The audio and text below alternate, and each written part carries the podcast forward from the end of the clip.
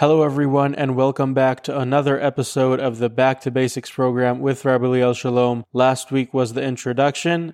This week is part one of the Har Sinai series. So, without further ado, let's jump right into it.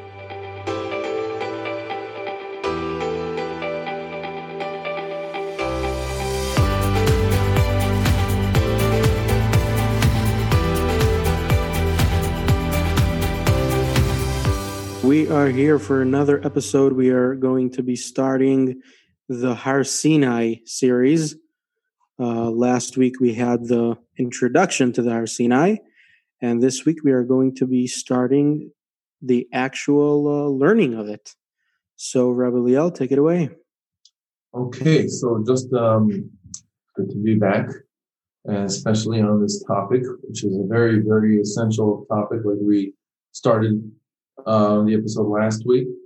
Now, um, just as a disclaimer, a lot of, I mean, most of the things and the style um, of these particular shiurim on Har Sinai, this one and the next one, will be almost taken entirely from Rabbi Kelemen, uh, Rabbi Lawrence Kelemen. So you could find this, you know, maybe I'll add a little flavor here, flavor there, but you know, I heard you know the the the sheer the idea of this uh, concept of uh, I mean this these shiurim on Har Sinai I heard it in many different variations from different rabbis, but when I heard it from Rabbi Lawrence Kelemen, it you know it spoke the most to me. So we'll go in that way. So we're going to start diving in and try to understand if last week we understood how we got to Mount Sinai, right? Once that it, it all started, it's not that God just came to a group of people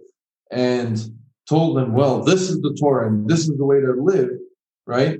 Instead, God wanted it to come from the people, from people that are worthy and, uh, and, you know, can get to that level of receiving the Torah, not in a way of just like it's thrown upon them, but in a way that they want to receive it and then God gives it to them. Okay, at the end of the day, it isn't given by Torah, the Torah, and it is whatever God says is right is right, and that's the manual instruction how to use His world. But but the way it came, we kind of earned it, starting from Avram Avinu all the way to Har Sinai. However, like we said, the Torah was on an individual level. Once it becomes public, yeah, once it was in, in Har Sinai, so you understand, let me just explain, take a minute to explain the a big, you know, fundamental difference that happens before Har Sinai and after Har Sinai, which I, I ended up last week saying that it's a totally different world. What changes is that once it's not an individual revelation, it's a mass revelation, which we're going to learn about Har Sinai. Clearly, mass revelation, right? God came to a large group of people. We're going to see soon how much and exactly exactly uh, uh, you know what happened there. But you understand that that's going to change the whole entire idea right now because it's not individ- on an individual level. It's a mass revelation. So now the whole world kind of has to believe that it happened.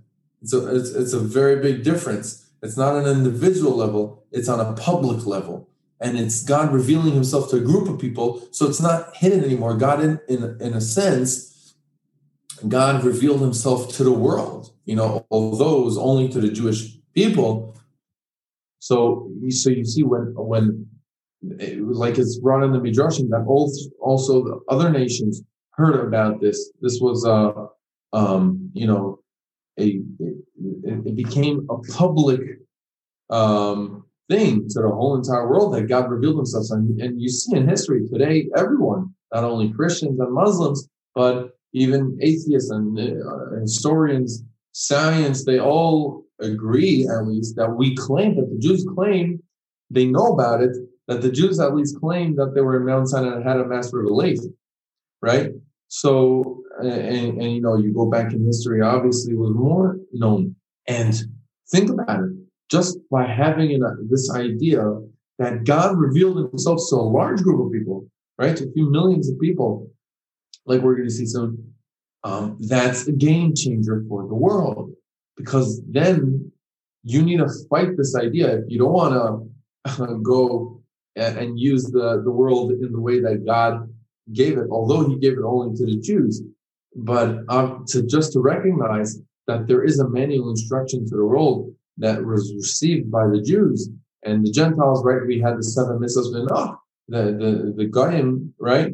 They had they have the seven mitzvahs menach, which that's their requirement, right? The Jews got more, and that we'll discuss later when we talk about the um, about the Jewish people, right? That's a total different idea of why do we have 613 and the rest of the world has seven, you know, without going too deep into that, but you understand the impact, incredible impact that Har Sinai had on the world.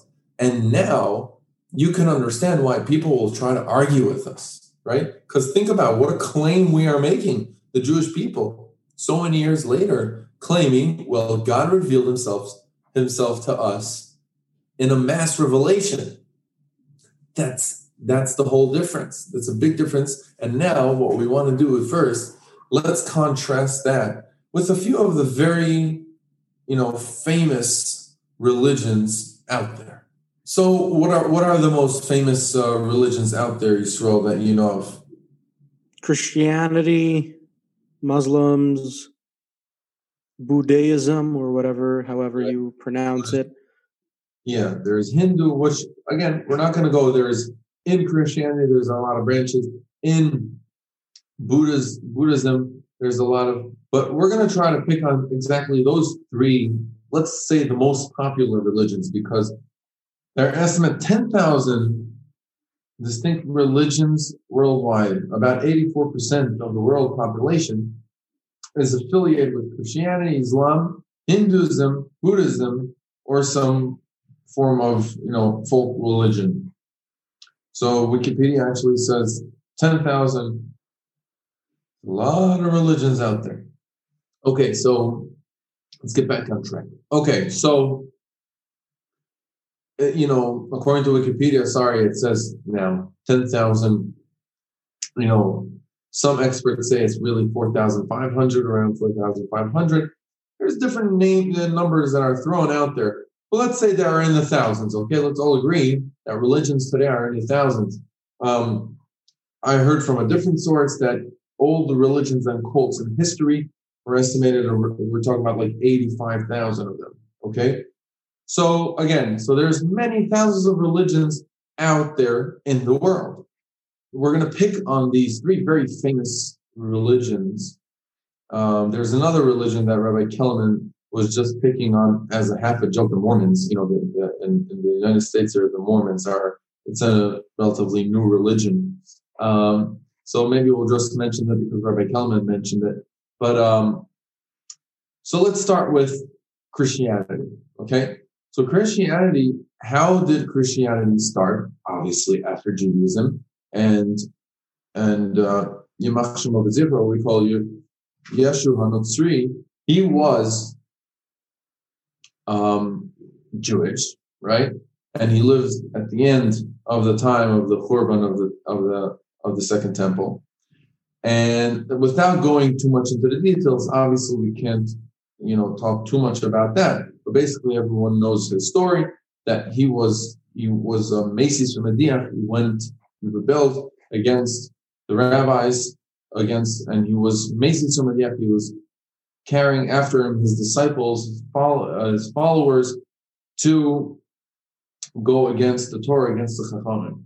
And eventually, you know, the Romans were already ruling the land almost entirely. And um, together with the Beis Din, they killed him. And um, and at night, you know, his disciples, uh, I mean, the the Jews, some of the you know Yerushalayim Jews were afraid that after they they they they killed him and hung him, you know, the, there is a chayva to, to go and bury him. So they buried him. So some chaver were afraid that it's going to turn into a monument, into a place that people will go and follow and continue what the the that horrible thing that he was doing. So at night, um, they took out the body and made it disappear somehow, right? They, they took it away. They dug the kever out and took it away. And obviously, what, what did his disciples say? His disciples said that ooh, his his body descended into heaven and they made up and that even like in a way even helped their story promote their story more um, but people think but who it was the jews that killed him in the first place or the romans no, it was the Jews, but it was together. It was done in the Roman way. Like the the the cross that they got was just the Roman way to do it. Again, there's a lot of details that goes into the story. A lot of details we don't exactly know, but more or less is that's what we know. And yeah, the Romans were uh, uh, uh the, the, the the Jewish state, you can call it, was already almost like a colony of the of the Roman Empire. Okay, we didn't have full control. We kind of you know we're working with them together so a lot of like you go in the old city you see how a lot of the structure and the buildings from herod right are were built by the romans the romans were coming in and investing themselves and we worked together with them the chachamim the religious you know eventually you know the stories that you know the rabbis wanted to continue complying with the romans but the other the others the guys that went against the rabbis a different group than uh, the Sikrikim, they were fighting the Romans, then you know terrible things happen. yeah, also I was a few weeks ago. I went on a trip up north with a friend, and we stopped in Caesarea, and there also you see beautiful uh, spots uh, built by the Romans. There's like a, a horse uh, race track uh, area, and like you like, yeah, oh, this was the castle and different stuff there. You have the amphitheater there, the famous amphitheater Caesarea Right. It's all over the country. All over the country, you have um, some remnants of Romans, the Greeks, the Babylonians, and the Persians. All the people that visited here, Persians left. But anyways, um, so people think that Christianity started from you know, from Yashka. No, it's wrong. It did not start from him. Really, I mean, he started. He was the person, and he had followers. So one of his it started based on him. Exactly. Like it was just I think like 200 years after that like they actually made it into a thing that's when like it actually started oh so i'll explain that in, very roughly again we're not going through the whole history right now we just want to bring the point but very roughly his he had one of his disciples one of his talmidim was called paul which was also jewish. And they're all jewish at the beginning right? And 30 years later paul was shaul. Um, the student of his was on the way to Damascus. And then, according to what he claims, when he came back, he had on the way to Damascus, he had his revelation, um, the revelations from Yimach Shemo right? And he revealed him and he told him all kinds of stuff that were later on written down.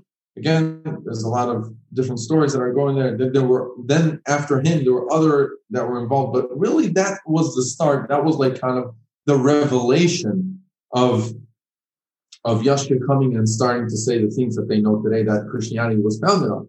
Well, Christianity still didn't kick off. It started as a religion, starting by Paul, by his disciples.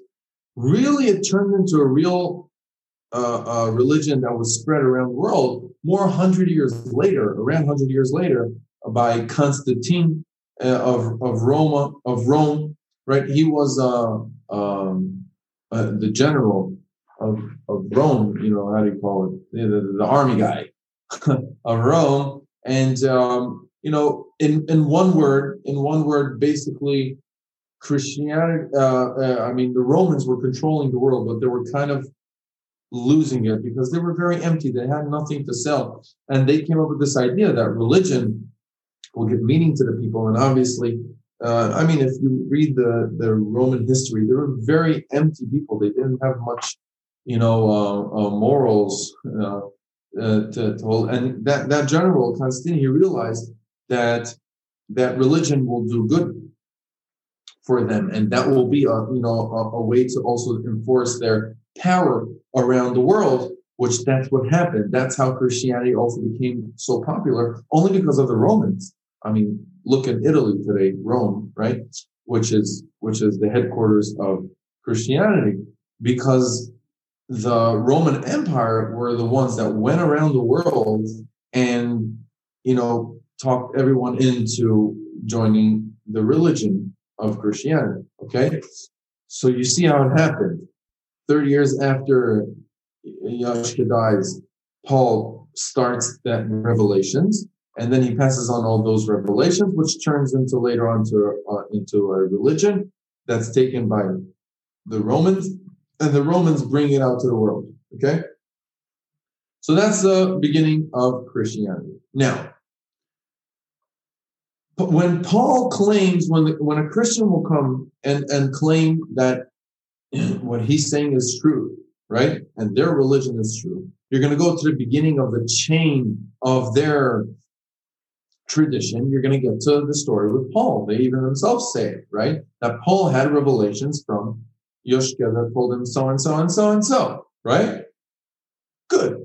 Now, the problem with that is Rabbi Kelemen would always say he, I mean, a little bit about Rabbi Kelemen, jumping a second to Rabbi Kelemen.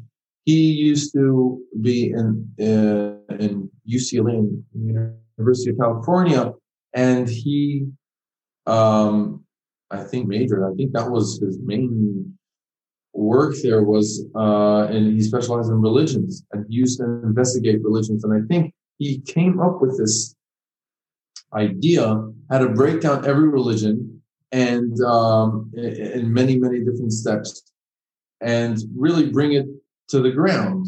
And now the basic principle is that if at the beginning of the chain, it starts from one man, a, a, a person coming and saying, I experienced so and so, at the end of the day, it's called, Rabbi Kelemen says, zero credibility.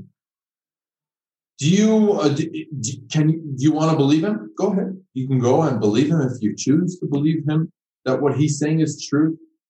But do I know that what he's saying is truth? He has zero credibility to say what he says. I have no there, idea. There's no proof to any of it. Right. You just either choose to believe it or not. That's also in Christianity. It's all about belief. You just gotta believe. You know, like right. you can't ask for proof. Like, no, it's all about the belief. You know. Right. So uh, I mean, it makes sense true. if that's how it started. Then you know it's based on belief. Because if you don't, be, you know, if you don't believe Paul, then what are we doing here? Right. But but let's let's try to bring it into you know to see if it was it actually happened. Did Yashka come and reveal himself? Did he have those revelations? No one knows. Well, Paul was there alone. So how am I supposed to know? How would a Christian know that that actually took place? Zero credibility. You understand? So basically, every religion, Rabbi Kelemen will go on, we're going to go on more religions, and we're going to do kind of the same idea. If it was one person, you remember I told this to you, Israel, last week. And uh, imagine I come to you and I tell you at night, God came to me and he told me that you should give me your wallet with your credit card. And I know you have a lot of money, right? Um, would you give me the credit card? Even if I'm just like a nice guy that you know me, I'm you know I'm not a, a thief, I'm not, but but God told me, so give me your wallet. No, we'll use it like, oh, amen. God said that, take it. Would you do that? Probably not. Why not? Even though last week I said that I would give it to Rebbe, but anybody else, no. Like, know, unless I would know for a fact that God told him. Well, but, sure I would I'm, do it. but I'm telling you, hello, I'm telling right. you that God told me. Yeah, so so if the only way for me to know that God told you is because this person that came to me, he told me that God told him, so now I just need to believe him. Then, like, I don't have any proof that God told him. Good point, and that's called. Uh, so now you understand this point of zero credibility. I have no credit on what I'm saying, right? like, if God would come to me and tell me like if however it would be but like i would know for a fact that it's god telling me hey go give this person your money then obviously yeah. If someone comes over to me and said hey god came to me and he told me to give you all your money then why should i believe him? Exactly. Exactly. God came to me told me i'm good. But if someone comes and tells me god told him to tell me something I, we have zero credibility okay moving on to to islam and you'll see it's the same kind of idea. It started by Muhammad. Everyone knows the stories that he used to walk and he would fall on the floor, similar to what we even say that is prophecies. But you know, some say that he had epilepsy because again, prophecy, we're not going to go, we're going to have, we're going to talk later on, hopefully, about um, prophecy, but that's what they call him a prophet. Um, but he would fall on the floor and he would wake up and he would tell um, these revelations that he had. Okay.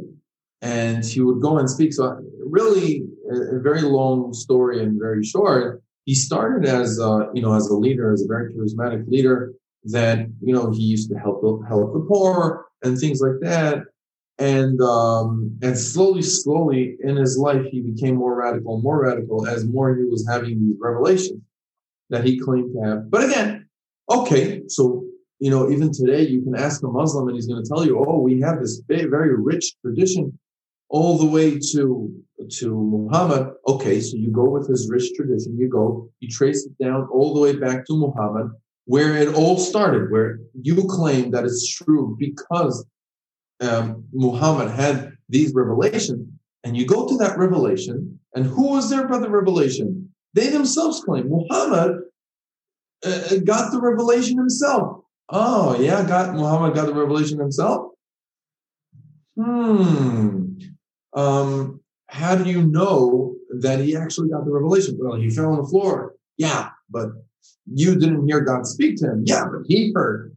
You always get back to the same point of zero credibility. You want to believe him? Go ahead. Go believe him. But it doesn't say anything. Yeah, so at the end, at the end of the day, the religion is not based on God revealing himself to Muhammad. It's me believing Muhammad who says that God revealed himself to Muhammad. Right, because you have no I no proof that it's true. Okay, so now uh, that's as far as Islam, and you see we have the same problem. So, um, you know, now when we move to Buddhism, um, it was founded by this guy named Siddhartha Gautama, which, again, the way they say that their religion started is that he was a prince um, out there in the Far East, and he claimed that he descended up to the heavens with 39 other of wise people. It goes something like that. And then he came back only him alone.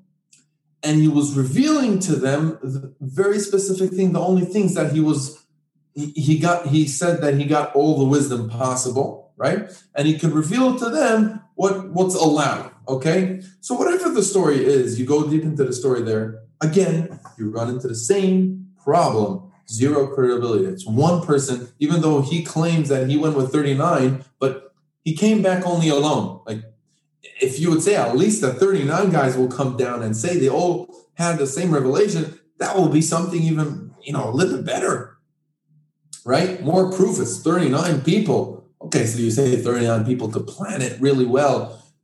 Fine, but it's a little bit better than one person. But it's also over there. It's one person coming down saying things. Do you want to believe him? You you want to? Go ahead.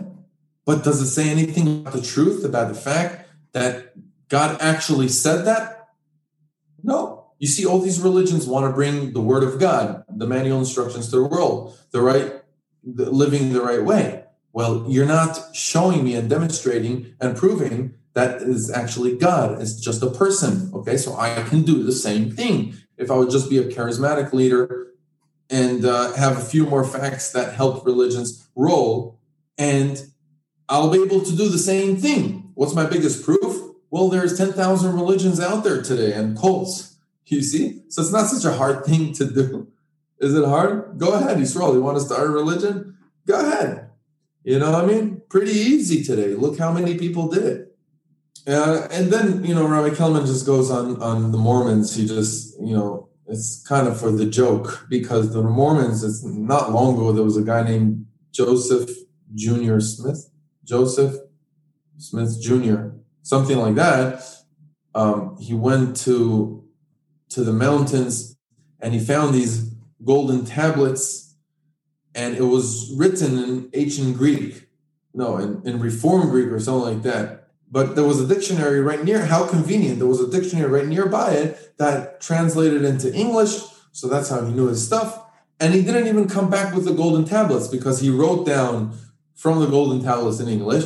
And then, you know, who needs the golden tablets? Anyways, he left it there. He just brought the document. Literally, this is a very popular religion in the United States today. He was a very charismatic person, I'm sure, and he had followers. And, you know, there's a few other characters that, we're going to talk later on. Um, we're going to talk about, um, you know, cult leaders and stuff like that. So he had a few of those characters, but it's obviously true because he said, well, he said. So that means it's true. Again, you'll see the pattern, the same pattern repeats itself.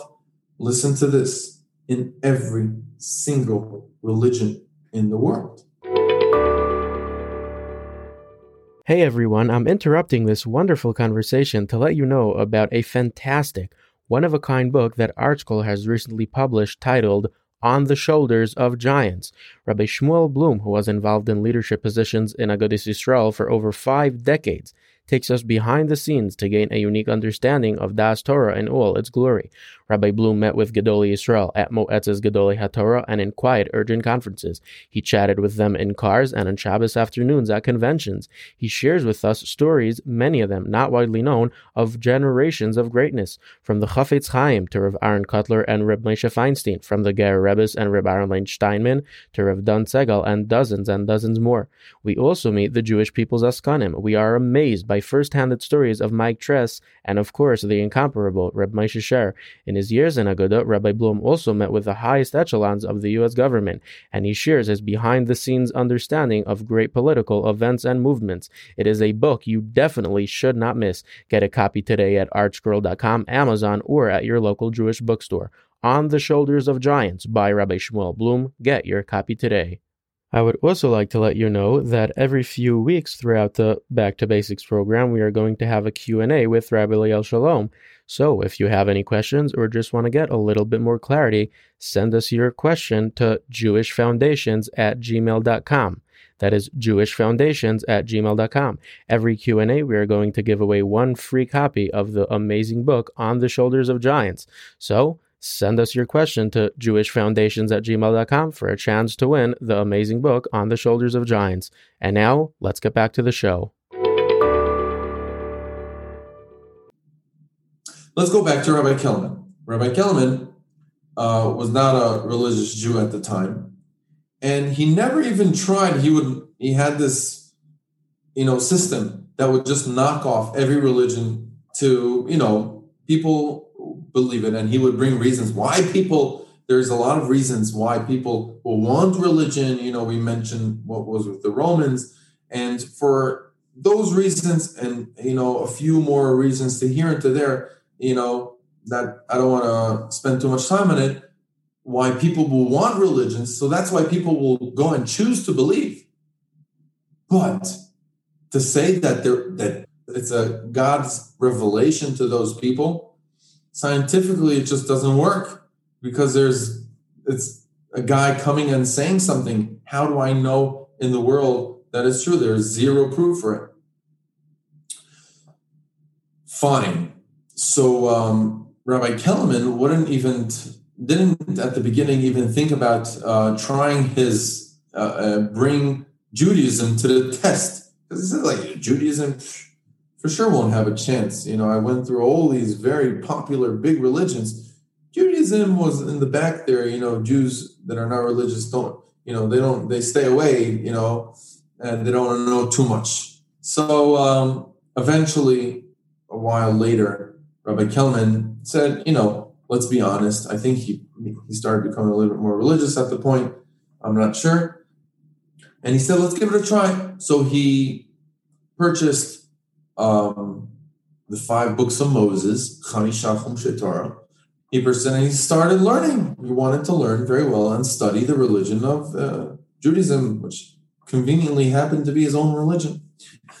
so um, he starts Chumash Bereshis. So beautiful how the world was created. Wow, sounds fascinating, very interesting, exciting. And then he starts, he gets to the Mabul, all those very fascinating stories. Then he gets to Avram Avinu. Hmm, says Rabbi Kelemen. quite obvious. I saw that coming, right? There's the founding father, the, the, the first person came to the world, and God revealed himself to him. okay, obviously, like every other religion, God comes to an individual, and that individual gave it over to his followers, uh, the group of people, his son Isaac, and Isaac continued the tradition and he passed it over to Jacob, to Yaakov, and Yaakov passed it over to the 12th tribe. And he's reading Chumash Bereshis and he's saying to himself, like every other religion, still zero credibility. Although, if you would know Avraham Avinu and you know he's the most wonderful person in the world, and you choose to believe him, fine. But still, you, you didn't get the revelation yourself. It's it's just based on believing Avraham Avinu, but you yourself you don't know. So Judaism is just another one of those ten thousand religions who some guy decided that God uh, was revealed to him. That's what Rabbi Kelemen was saying when he was reading Chumash Bereshit. That's what, what it seemed to be. Then he moved on to Chumash Shmos, right? So the Jews are in Egypt, and they go out of Egypt, and the the the sea split. Wow, this is dramatic. You probably knew the story already from the movie Ten Commandments. and then you get to Parshas Yisro. And there, Rabbi Kelemen realizes that obviously that Parsha is the foundation of the whole entire Jewish belief. Right? You could tell from the psukim. We're not going to go deep into the psukim right now, but you could tell from the psukim that this is the drama. This is the moment you were all waiting for. This is when you're becoming a nation. This is when it's all starting. That means what was till now was, you know, just an introduction. Now the real thing is starting. And what happens? Rabbi Kelemen is reading, okay, the famous Har Sinai experience. The Jewish nation comes to Mount Sinai to hear God speak. They couldn't bear it they their neshama blew out, the malachim revived them, and they heard the rest, and then they said they all they they said we cannot hear. Please, Moses, you give it to us. And then they all heard Hashem calling Moshe Ale Elai Hahara, come up to the mountain. It was in front of the whole entire Jewish nation, and that's how we know that whatever Moshe was was giving over also was directly from God because God called him up. So they first heard God, then from Moses. And it's all in that experience, in that what we call mass revelation. How many people were there? So we have an estimation of close to 3 million people. How do we know that? Because the Torah says that there were 600,000 men between the age of 20 and 60. So now, um, can give an estimation, include the children and the women you know, of the, the married people over 20 and the children and the seniors, you get to close to 3 million people. Okay. So the Torah is right. Okay. This is our, what the Jews are claiming in the book. That the, the, the God revealed himself to a whole entire nation, close to 3 million people. Okay. Is, is 3 million a lot for you, Israel? It's good enough? It's a nice amount, yeah. nice amount. No, a lot, a lot of people. It's a lot. Okay, close to three million people are right now experiencing one single experience of the God's revelation to them as a nation, and they all hear the same, and they're all experiencing the same. Okay, that's that's as far as what the book writes. Wow now, Rabbi Kelemen just had to take his his system that he built about you know knocking Judaism down to the ground and try to apply it to here, right? So let's apply it. Let's go to the top to the revelation, and the revelation was given to. Hey, wait a minute. It was given to a, a group of people, not only a group of people, a whole entire nation, close to three million people if it's true, if it's true That's the biggest proof in the world. You don't need any any any again, if it's true what it's written. Because imagine as far as testimony, that's that's not that's super. That's 100% super clear proof. It's not like one guy coming and telling me. Imagine, imagine again, we didn't get into any proof yet. But imagine, this is what it says in the book so far. Imagine Israel that 3 million people come to you right now, today. And one after another, you're sitting there. Wow, you need a lot of patience for that. But imagine you have 3 million people lined up. Okay? They have a big lineup in the desert. They're all coming to you. Hi, Sir Israel. How are you doing? We saw that uh, a God came and told all of us to give you to give your wallet to Leo. Okay, God, we we heard God, and one after another, those 3 million people will come and you're going to ask each one, Are you sure? How did you hear it? And they're all answering the same thing. Unbelievable. Is that, will you give me your wallet then? I would probably just give it after 10 of them. I would just say, just leave me alone and take my money. Three million people, holy moly. But yeah, I mean, for sure, if three million people and like I investigate each one and they all, you know, say the same thing, then. Three million that's clear to you that God said that to them, right? I mean, I wouldn't even need to get to close to three million. It was like a few thousand or even a few hundred. Like if I, you know, investigate them and see if they're all saying the exact same thing. I mean, yeah. And you see, even in court, you know, you have, I mean, not even through, you know, thousands of people, not even a hundred. You just have, you know, a couple of people and right. sometimes even one or two. And if it's, you know, if it matches with the evidence, then, you know, boom, they believe it. Right. And right. send the guy 30 years to jail based on that. So 3 million, I mean, doesn't get better than that. Exactly. That's that you agree that will be 100% sealed proof, no even question. God said that because there's no way that 3 million people could plan such a such a scam. Okay, there's just no way because there's three million of options to for it to fail, right? The more people, the more chance for it to fail. And if three million are accurate, boom, boom, that's called 100% proof. And uh, through the power of testimony, you're using this idea of testimony to its best, right? You don't need more than that. So Rabbi Kelemen wants to apply, right, and say that their Judaism has zero credibility because the way it started from, hey, wait, but three million people experienced it that changes the whole entire game. But come on. Who wrote this in the book? Who wrote? Yeah, how, yeah, it's it's not like we have those three million people today telling us uh, that God was revealed to them. It's written in the book. So so I'm believing the book. So at the end of the day, it does come down to one thing. Oh, so now we get to the question of the day. The question of the day is or like Rabbi Kelemen phrased it, I think back then, he said, first of all, this is Rabbi Kelemen's uh, line. First of all, how did they have the chutzpah, the Jews, the chutzpah to write that three million people experienced it? Like, how much, you need to have so much guts to go and write such a thing, right? Write in a book. But that's, uh, um, you know, just to say it in a, in a, in a, in a nice way. But let's see a very important question, and that's going to lead us from now on. We're moving into the next step in talking about Har Sinai. So far, we know we're we're taking slow steps into the topic. Right now, we're starting to you know get to the real real issue.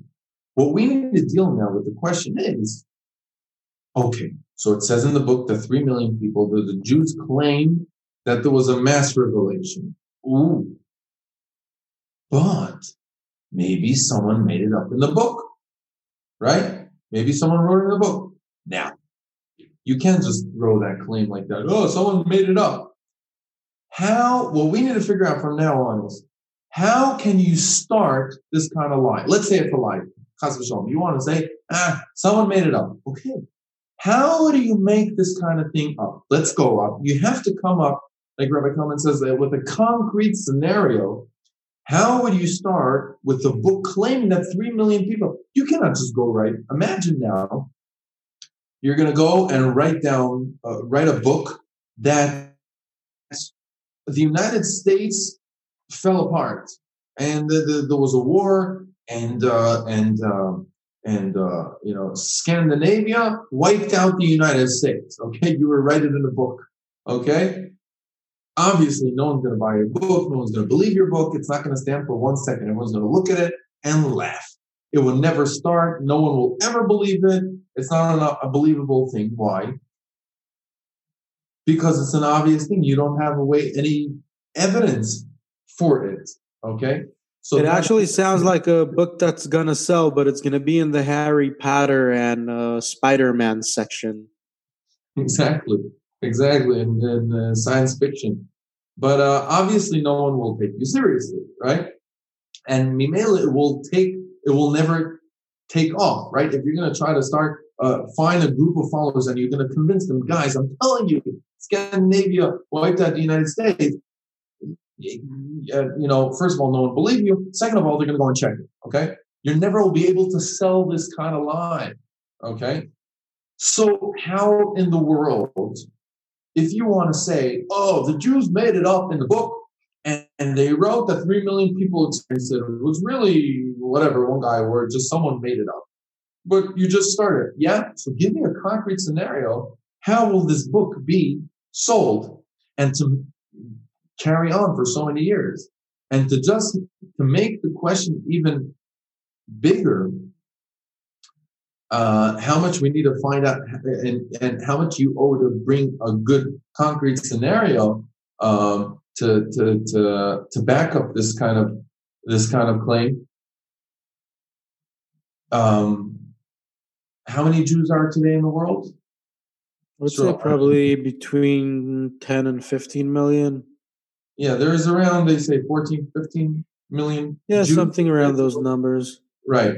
Unfortunately, um, most of them are not religious, but even amongst the non religious, there's a lot of people that are affiliated, and at least they carry the claim that we all claim that God revealed himself to us in the mass revelation and Har Sinai, right?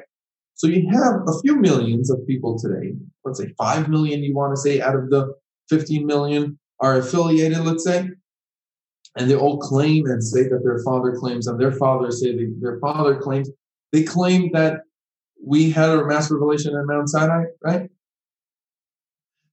And, and on the other hand, you want to, okay, so that's evidence. That's right now evidence that Jews are at least claiming it. We're claiming. Now you want to say that we're just made it up, that we just made it up. Because if you're saying that it's totally someone made it up, how would it be sold? How would you sell this idea? You have to come up with the congregation. So the people that want to argue with, with us, with Judaism, uh, Judaism about this claim and about the Ma'amad Har Sinai, that the Mass Revelation, they would come either from the past theory or the present theory. They're going to come up to, you know, kind of strengthen their, their their argument that we just made it up by making this concrete scenario called the past theory or the present theory. What is the past theory? The past theory is okay, you Jews, you just made up the story. Ah, how do you start uh, this this thing in the book? Well, there was a cult leader, call him Joe Schmo. Joe Schmo, the cult leader, was very charismatic. He was like every other cult and religion. And he came to a group of followers. He walks into the class with five books of Moses. Okay. He comes up, comes in with the Chumash that we have that we're passing down in tradition. That's what people that argue with us are saying. Yeah. And they, and the guy came and he said, you see these five books of Moses? You see these five, five books? They're all true. And everything that's written inside them are true. Here, look over here. Oh, Jews standing on Mount Sinai, three million, a whole nation coming out of Egypt. Oh, you're going to ask me, oh, where did it happen? When did it happen? Well, hold up, folks. This really happened 2,000, 3,000 years ago. And it all happened. But don't ask. After all this happened, that whole nation got wiped out with some disaster. There was an earthquake. They, they all died. There were they were chased by other nations, by monsters, whatever you want to fill in there, okay? And they got wiped out. But their books, their wisdom survived. So here I'm giving it to you. So here is a concrete scenario, so to speak, of saying here, and that's what's called the past theory, because you're saying that it was in the past and something happened, and now this this cult leader came and gave them the book. And that's how it says that there's 3 million people. But it really is made up. This guy made it up, but he sold the idea by telling them that it really happened, and but they, everyone got wiped out, etc., etc. Okay? That's called the past theory. That's one argument that people want to make with our claim. Then you have the present theory. The present theory is where it gets a little bit more slippery. And the present theory is saying like this the, the, everything that says in the book, you know, actually happened, but it happened in the way that this cult leader was, you know, he was very charismatic, he was manipulated. And he managed to convince the people that presently that's what they were experiencing. They all went to this mountain after they were slaves, and their savior happened to take them to, this, to the mountain, and they were all slaves. These are guys are after. It says in the book that they were there for 210 years. These guys were out of their minds already. They all come to mountain. There's guys standing with drums in the background there, doing disco lights and smoke and some sound effects. And they convince them that they're experiencing God and they all heard the same thing and you had a religion up and running because he managed to do some present experience to sell this idea. Okay? Some people like to throw in there is another thing, you know, some people like to love making this claim. And Rabbi Kelemen mentions it. Uh, some people say, well, you know what it was? Not, it, it goes, it's still in the realm of present theory like another, I would say, another branch of present theory. They say, well, you know what they what they were doing? They were all on mushrooms. The guys were on drugs. They were all very high, and uh, like Rabbi Kelemen says, it was the national drug trip. It was like the biggest national drug trip ever, and they experienced they they, they were under um, you know the influence of that. And they, there are some people that make the serious claim, as Rabbi Kelemen says that one one a serious professor once made this claim to him, and so Rabbi Kelemen responded to him. He says, "Well, about you, like he was also Jewish, as you could guess." So he says, "About you, I believe that that you came from those people that were all druggies in the desert. But what about all the Jews that won the Nobel Prize? Okay, um, I think they're 40%. I have another, there, there's two more small points to go about it before we go into the arguments back on what they argue with us on the past and the present theory. So, two quick points of this. This guy in Aish that he did work about this point about the people that claim that we were just druggies. Um, he says there's it's not possible. I mean, um, factually it won't work because you cannot get a large group of people that are all in high to experience the same thing. Every individual experiences it in a very different way, in a very different direction. I mean, he was an expert in um, in it. I don't know if it's from experience or from medical, but um, he he brought some very nice. I think you can find it on Aish's website somewhere um, this whole work that proves that he was showing that there is um, it's just not possible. If you if you check it out uh, medically you cannot um, get such a large group of people to all be high and experience the same experience. It's just impossible. Yeah, maybe like if you have 300 million people it could be out of the 300 million people 3 million of them are going to experience the same thing. But to have 3 million people and like 100% of them experience right. the exact same thing like right. that's a pass. that doesn't make sense it just he says evidence he brought evidence that it doesn't make sense but again all these arguments back and forth don't worry because we're, we're going to have arguments back and forth and back and forth but that's not the proof of Har Sinai okay we're just doing this you know, half for fun and have to just speak out what people say out there. But at the end, don't forget, like Rabbi Kelemen calls it the bomb. We're going to bring the real. I don't. I usually don't use the word prove because people get very, you know, pulled back and say, "I'm going to prove to you," right? But we're going to get to know. We're going to literally, it's going to be kind of like a, a magic trick. We're going to perform here live on the podcast a reliving of the miracle of Har Sinai. Wait and see and experience. You'll see, I always say when I give the shiur on Har Sinai, I always tell them wait to the end. I'm going to actually perform a real, a real magic trick for real. And obviously, no one believes me, but you're going to see at the end, you will believe me. It's going to actually be like like performing magic, and you'll see more what I mean later on. Uh, but back to what we were saying about the guy that worked on Aish, you can go see what he said that it's just not logical. I to add another point. This is just for me, but again, this is not the main point. This is a side point. That even if you want to, if, for those that want to claim that it was a national truck, drug trip, um, you know, okay, so you want to say that there were all those three millions were under uh, the influence of drugs, okay, and they heard Mount Sinai, this whole complex Torah, whatever you want to say, okay, and then they gave it to their children, right? I believe because again, there's millions of people today that are claiming that. So, so that, let's say second generation after them, they gave it to their children, right? Now, were the children also all high?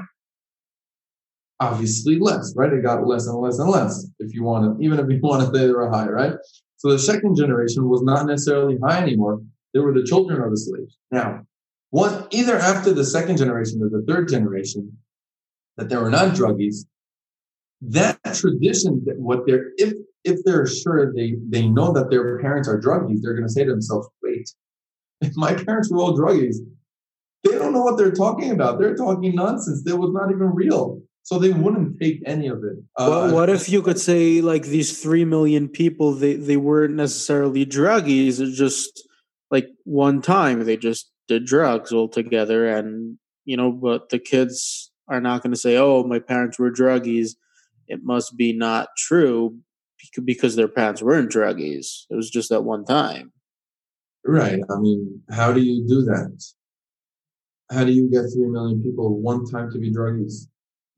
No, hot box. I don't know. There, were, there was the claim is that there were slaves. They were so low, and there were anyways on highs, and then they gave out shrooms to everyone. And yeah, I mean that's the claim. But I'm saying you don't just get high one day and and then the other day it's over. Again, this whole claim is not even serious just because of the fact that you look, you know, at the rich tradition. It's not that bunch of gibberish blah blah blah things were passed down it's uh, you know it's a whole wisdom but that's you know let's let's let's say this was just a side point let's get back to the main arguments which is the past and the present theory okay we're going to quickly go over the questions that we have and and we're to i'll i'll say what we're going to do next episode so quickly what we're going to do is uh, quickly what we learned today is that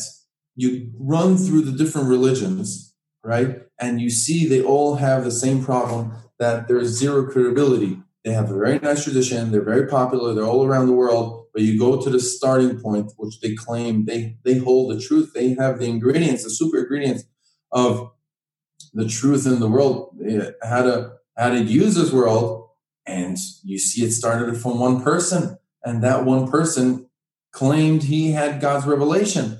And you don't know that it's true. You want to believe him, go ahead. And that's what people choose to do. And that explains why there's so many religions um, out there and why they're so popular and everything. That's not that's not the point. But the point to know that it's actually the truth, that that's God's will and that's God's definition of good and bad and everything we spoke.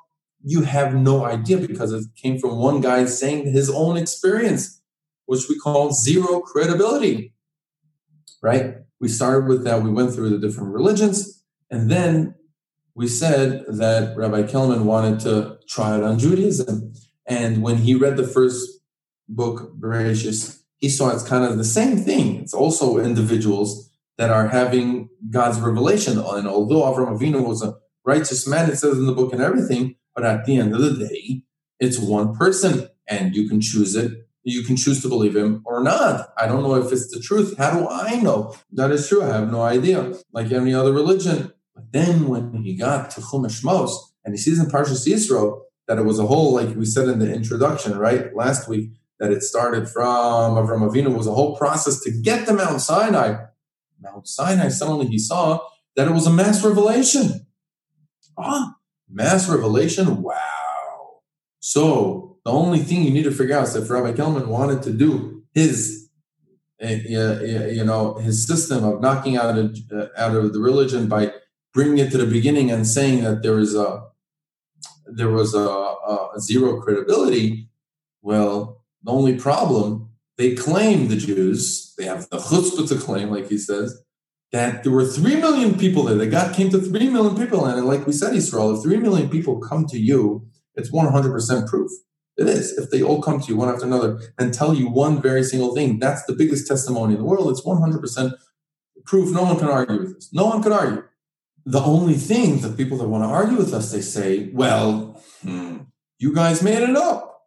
You just, someone wrote it in the book. Some very charismatic leader wrote that there were 3 million people there, but it didn't really happen. If you want to say that, you need to deal with something else. What do you need to deal with? Today, there's millions of people that are still claiming that claim. Okay. So it's a serious claim over here. But you want to say we made it up? So you will have to, if you want to argue, you'll have to come with a concrete scenario to say, how did this lie, quote unquote, start? Right? How would someone kick off this idea that there were 3 million people there, right? No one would believe it. It's like you selling a book that Scandinavia wiped out the, the United States and became the empire of the world. Scandinavia, come on. No one's going to buy your book and no one's going to ever believe you. And you're not going to have any followers because immediately you're going to be debunked. So the people that argue with us back will say, huh, I have either the past theory or the present theory. And we explain the past theory is that someone made up this book, brought this book, and he made it up or whatever. But he claims that when people were asking him, hey, it says that with 3 million people, he says, no, it was really true, but it happened 2,000 years ago. Those people got wiped away, and I'm giving you the book. That's the past theory. The present theory is that they come and say, well, you know what? What says in the book happened, but it was didn't really happen. It was a manipulation by a present theory, meaning presently he managed to convince a very large group of people, 3 million people, he managed to convince them, right, that they experienced God. And a branch of that claim is that, that they were slaves, they were druggies, and they were under influence and shrooms and the national drug trip, and they fell for it. But really? Nah. So we went into the drug thing that is like a really not serious claim. But the more serious claims against us are those past theory and the present theory. Then that's like the concrete scenario that they're going to bring to say that no, you just made it up. We'll have to leave you here with the questions. Wow, how painful! I don't know if you're going to fall asleep from this episode till next week. I have no idea how you're going to fall asleep. And next week we're going to bring two arguments with the past theory and the present theory argument against us. We're going to answer that. But that won't be the end of the story. That's not really where our proof of Har Sinai is sitting. And then we're going to get to the bomb. We're going to actually experience a real kind of magic trick and see how the Har Sinai um, event is still standing and still happening. And that's where we, you know, if that's true, I'm just showing you the, the, the importance. This is a very important piece of information. That's the most important piece of information because if Har Sinai happened, ooh, then everything we spoke till now, the finding God, the purpose of creation, and all these nice, nice, beautiful, important uh, ideas are important ideas. But they don't like really obligate you or tell you, oh no, there's a real truth God revealed and told us a specific. Once you know Har Sinai happened, ooh, their whole entire life changes that's where everything changes. That's why a lot of people, you know, might uh, they want to argue or not won't be comfortable with the proof. and they're going to try to argue because think about it, how much it obligates you. Okay, so um, um, this will be one of those. Um, so next week is um, really, really important one and a big one. And I'll just say something very important before we end off over here. I know, and you know, I, I, I experienced this before when I give over this shiur, these these series on Har Sinai. It's really hard to wrap your head around it and really get all the details and really understand everything because it's a lot to take. It could take a while to hear it. You might want to even hear it a few more times, um, really to get this one and understand this whole back and forth. So till it like really sinks in. Yeah, it's one of those things. Just like you need to really wrap your head around it and really understand it. So even if it wasn't, you know, it's not all in there. There's a lot to digest over here. So take your time just listen to it again if you need. I know we're also running through a lot, a lot of things, and we skip a lot of things because we try to do the main parts and the most crucial uh, points. Um, but don't get scared if it's like, oh my gosh, this is so far from me. Um, this shouldn't intimidate you. It just takes a lot of work to really get and understand all these points. And it's not, it's not supposed to be easy. We will be back next week with the answers. Thank you, Rebbe, and thank you for listening. So that is it for today. Hope you enjoyed. Hope you learned something new. If you have any questions or just want to get a little bit more clarity, send us an email to jewishfoundations at gmail.com. If you enjoyed today's episode, help us out by letting a friend know, subscribing, and leaving a comment. Thank you very much for listening. Hope you have a wonderful day. See you again next week.